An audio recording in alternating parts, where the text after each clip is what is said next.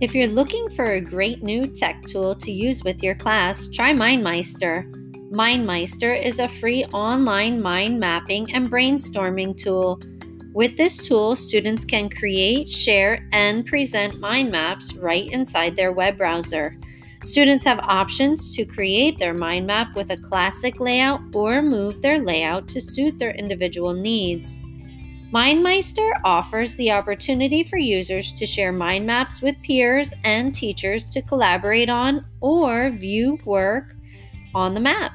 Students and teachers can use this Web 2.0 tool to assign tasks, set due dates, and much more.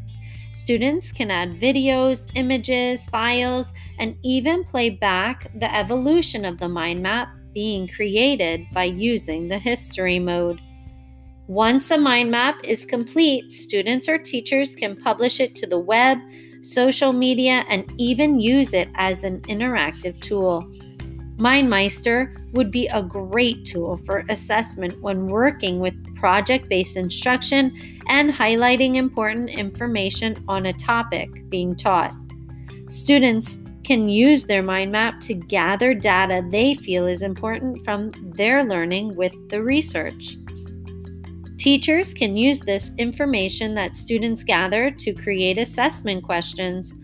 Also, teachers could use this tool to add information to the mind map that they feel is important for students to learn and share with the class. Students and teachers can in turn use this tool as a study guide for information they feel is important for an assessment.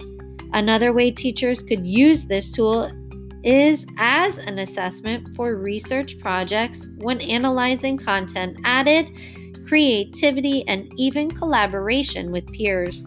This tool would offer many varieties of ways to use critical thinking skills, creativity for students, and assessments for teachers.